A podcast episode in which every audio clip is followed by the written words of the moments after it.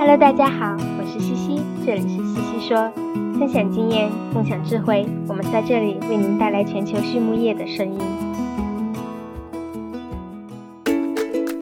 感谢西西说的合作伙伴们：美国达农威公司，值得信赖的营养与健康专家；海纳川生物，微生物制剂领跑者，利用生物科技创造崭新价值。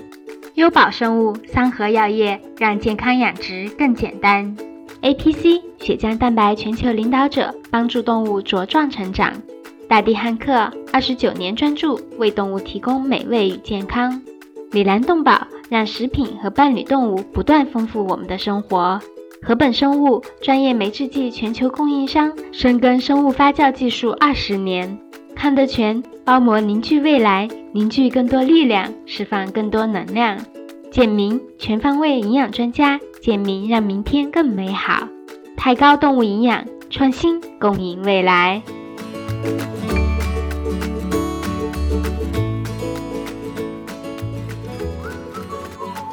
APC 血浆蛋白提高免疫力，帮助动物茁壮成长。在过去的四十年中，APC 的血浆已帮助超过一百亿头猪茁壮成长。事实证明，APC 的血浆有助于增加猪群的健康和免疫力，并为我们的客户增加利润。APC 的血浆在无非洲猪瘟的国家或地区生产，并进口到中国，有猪和牛两种来源。作为血浆产品全球领导者，APC 致力于为您提供安全有效的可靠产品。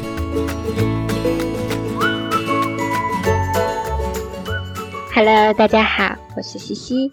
今天这一期西西说 Swine，我个人特别喜欢。今天的嘉宾是 Dr. Mike Tokash 教授，他是美国堪萨斯州立大学的著名猪营养专家。话说，堪萨斯州立大学的猪营养团队可以说是将产学研结合做到了极致的标杆，不仅学术搞得好，给猪场做技术服务也是杠杠的。在很多美国同行的心目中，Dr. Tokash 也是猪营养领域的第一人。今天我们就要从他三十多年指导养殖企业的经验来一探他的宝藏思路与方法。这一期超级多干货，除了适用于营养师和养殖企业之外，也特别适用于需要经常做技术指导和服务的老师们和专家们。采访比较长，我们分为上下两期，今天先是上期。那么首先，Dr. Tokash 是怎么进入行业的呢？教授分享说，他出生在美国北达科他州的一个家庭农场，自己家的农场主要养肉牛，但也养了一些猪，这也是他兴趣的起点。他的本科毕业于北达科大州立大学，硕士毕业于堪萨斯州立大学，接着在明尼苏达大学获得了动物营养学博士学位。随后，他回到堪萨斯州立大学任职，至今已经整整三十年。Dr. Tokash 的主要工作除了指导研究生之外，便是技术推广。在技术推广方向上，他花了很多精力在猪营养审计 （Swine Nutrition Audit） 上面。猪营养审计是什么呢？我们接着往下听吧。什么是猪营养审计？Dr. Tokash 分享说，走过世界不同地方之后，你会意识到，大千世界养猪的方式千奇百态，并没有一本葵花宝典或者某个必须添加的原料。而是必须考虑配方中每一种原料混合后是否符合我们所在的养殖企业的整体生产目标。那么猪营养审计呢，就是我和团队开发出来的一套系统框架，一套 framework。在养殖户、饲料企业、养殖企业找到我们做技术指导的时候，我们便会根据这个框架来指导他们的营养方案。不过，要去为企业做指导，我们必须要清楚他们的生产目标是什么。所以，大部分时候，我们的审核工作在踏进猪舍或者饲料厂前就启动了。我走访过很多的企业，显然，大部分的生产目标都是盈利。那么，我们如何去衡量盈利的能力呢？从营养师的角度讲，饲料成本利润率是一个能够间接反映净利润的重要指标。当然了，我们要确保这个计算中包含了所有的变量，比如设备运行成本、影响产量、影响死逃率、影响收入率的因素。以及配方对生长率的影响等等，这些也许就是大部分人在考虑利润时所想到的几个指标。但是，当我们和养殖户深度交流后，就会意识到他们在重视利润的同时，往往也还关注其他目标。比如说，有的养殖户更在乎平均日增重和出栏成绩，宁愿牺牲掉一些利润来换取更好的生产成绩；而有的更在乎造肉成本。虽然这个指标大部分时候和净利润相符，但是也并不是所有的时候。比如，如果要大幅降低饲料成本，那么提高生长率的方案就没法实施。还有一些养殖户是专门做高端小众市场的，比如全程无抗猪就是一个例子。这时就需要在日粮中使用一些替抗产品来降低死逃率，特别是当猪的利润比较高的时候。另一个例子我们叫做 Story Pigs。这是指针对高端餐桌市场生产出的有故事的猪肉，尽管这些不是主流市场，但也是在不断增长的一个市场。因此，我们在做技术指导时，必须认真考虑清楚猪场的目标，从而根据不同的目标来制定不同的策略。我们大部分养猪同行们都其实很清楚自己的财务状况。如果他们暂时没有清晰正确的生产目标，我们要做的便是引导他们明白自己的价值和竞争力在何处。有时候，这就要求我们精简方案，结合实际情况进行适当的调整，从而给予养殖企业最大的帮助。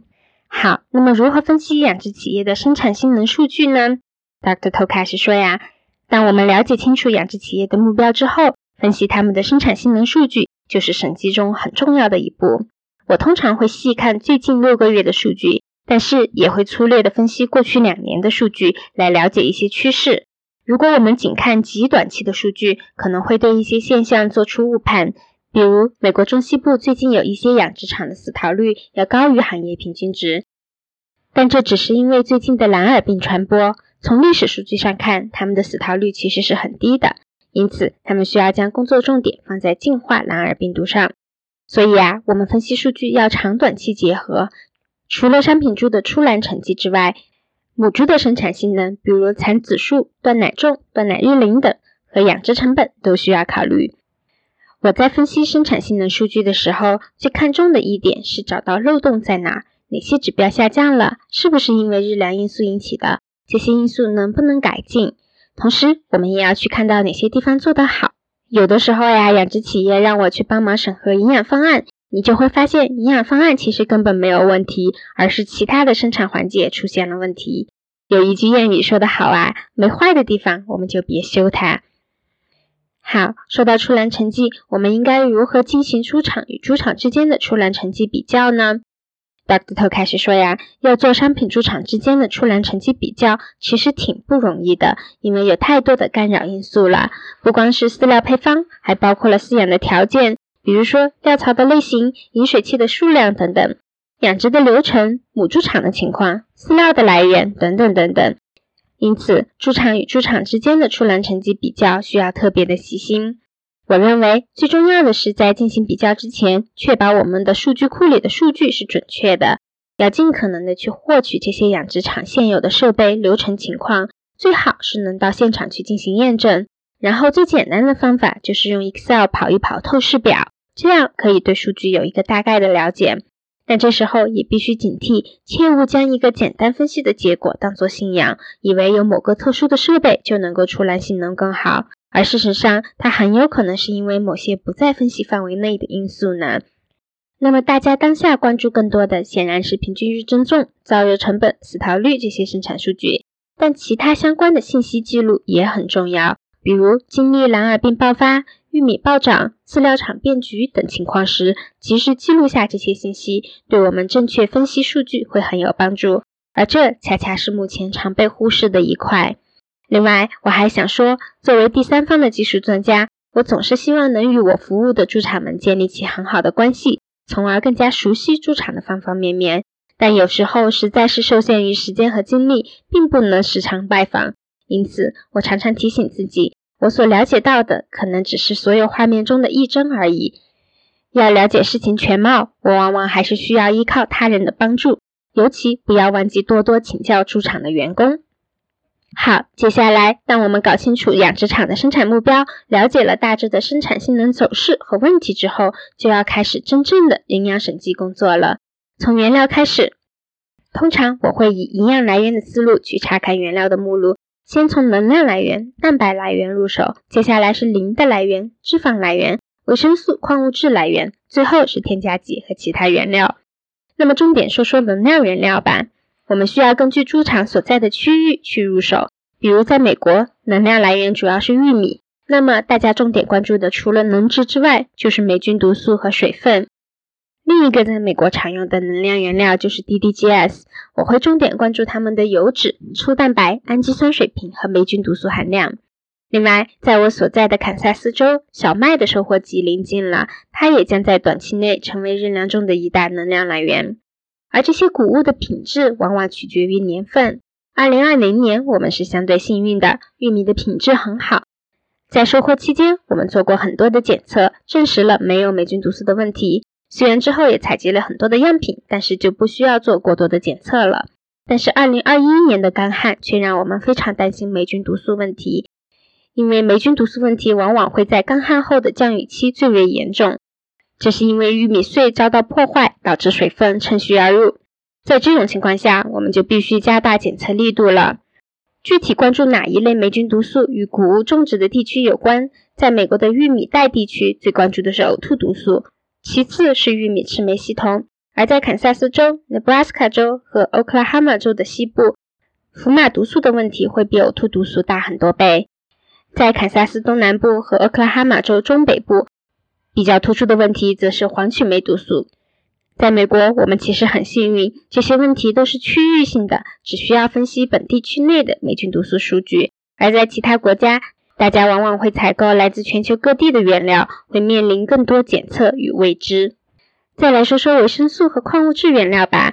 对于维生素和矿物质而言，原料的储存期与周转是我们审计的重点。我一直推荐把维生素和微量元素分开来储存，因为微量元素可以保存很久没有问题，因为它们不就是石头吗？那维生素自身也可以存一段时间，但一旦把维生素与微量元素混合在一起之后，会加速破坏维生素。那么我会建议在六十天内用完，一旦加工成饲料成品，要争取在三十天内用完。同时，从生物安全的角度讲，我们目前非常关注对外来动物疾病，比如非洲猪瘟的防范。那么，延长原料的储存期是大家常用的一个方法，一般会要求原料到达美国后隔离六十到九十天之后才能使用。但我们只有在维生素与微量元素混合之前来谈论延长储存期才有意义。健明从健康动物的肠道。分离出一株独特的枯草芽孢杆菌 PB 六，由此开发出替抗首选产品克洛生，能杀灭产气荚膜梭菌、大肠杆菌等致病菌，并能产生双歧杆菌素，促进双歧杆菌和乳酸菌的生长，有效平衡肠道菌群。健明克洛生抑菌促生长，无抗更健康。好，接下来审配方，你会关注什么呢？大个头开始说，首先我会看配方软件中设置的原料限制值。每一个营养师都会有一套自己的限制值来做配方，有的可能是因为自己在某个原料的使用上遇到过问题，有的是担心如果不加以限制容易出问题。但我发现有时候这些限制做的过度了，反而会拉高饲料成本。接下来我会看营养水平设定值，能量水平是一个很好的基准值。这也是对营养师来说最难的部分。一旦能值设定了，赖氨酸与能量比、磷与能量比、其他氨基酸与赖氨酸的比也就都定了。因此，能值必须设定正确。如果设置的能量过高了，就得多加入油脂来达到这个水平。然而，油脂很贵，成本就上升了。如果设置的过低呢？副产品的添加量就要做限制，这就又回到了上面说的第一点问题了。那么关于能量体系，有的营养师用代谢能体系，有的用净能体系。作为外部专家，在审核配方时，如果我用的能质体系与对方不一样时，我会用我自己的能量体系来重建配方。我建议营养师要有自己的数据库，不论这些数据是来自内部的测定还是自己的研究。我还鼓励他们用 NRC 作为参考比较。像我们在大学里做科研，通常会用 NRC 标准。这样，在业界的所有营养师就能清楚的知道研究所用的营养基准。那么，有自己的数据库，就可以重建配方来判断是否符合自己的实际情况。而关于正常的波动范围，Dr. To 开始说，在营养水平的设置上有一些出入是很正常的。比如，一个配方中的赖氨酸比别人低个百分之零点一。我认为这属于正常的波动范围。其实氨基酸水平高点或低点对猪来说影响不大，它们自身都能够弥补这些偏差。我要强调的一点就是在育肥末期不要去降低水平，因为它们没有时间来弥补了。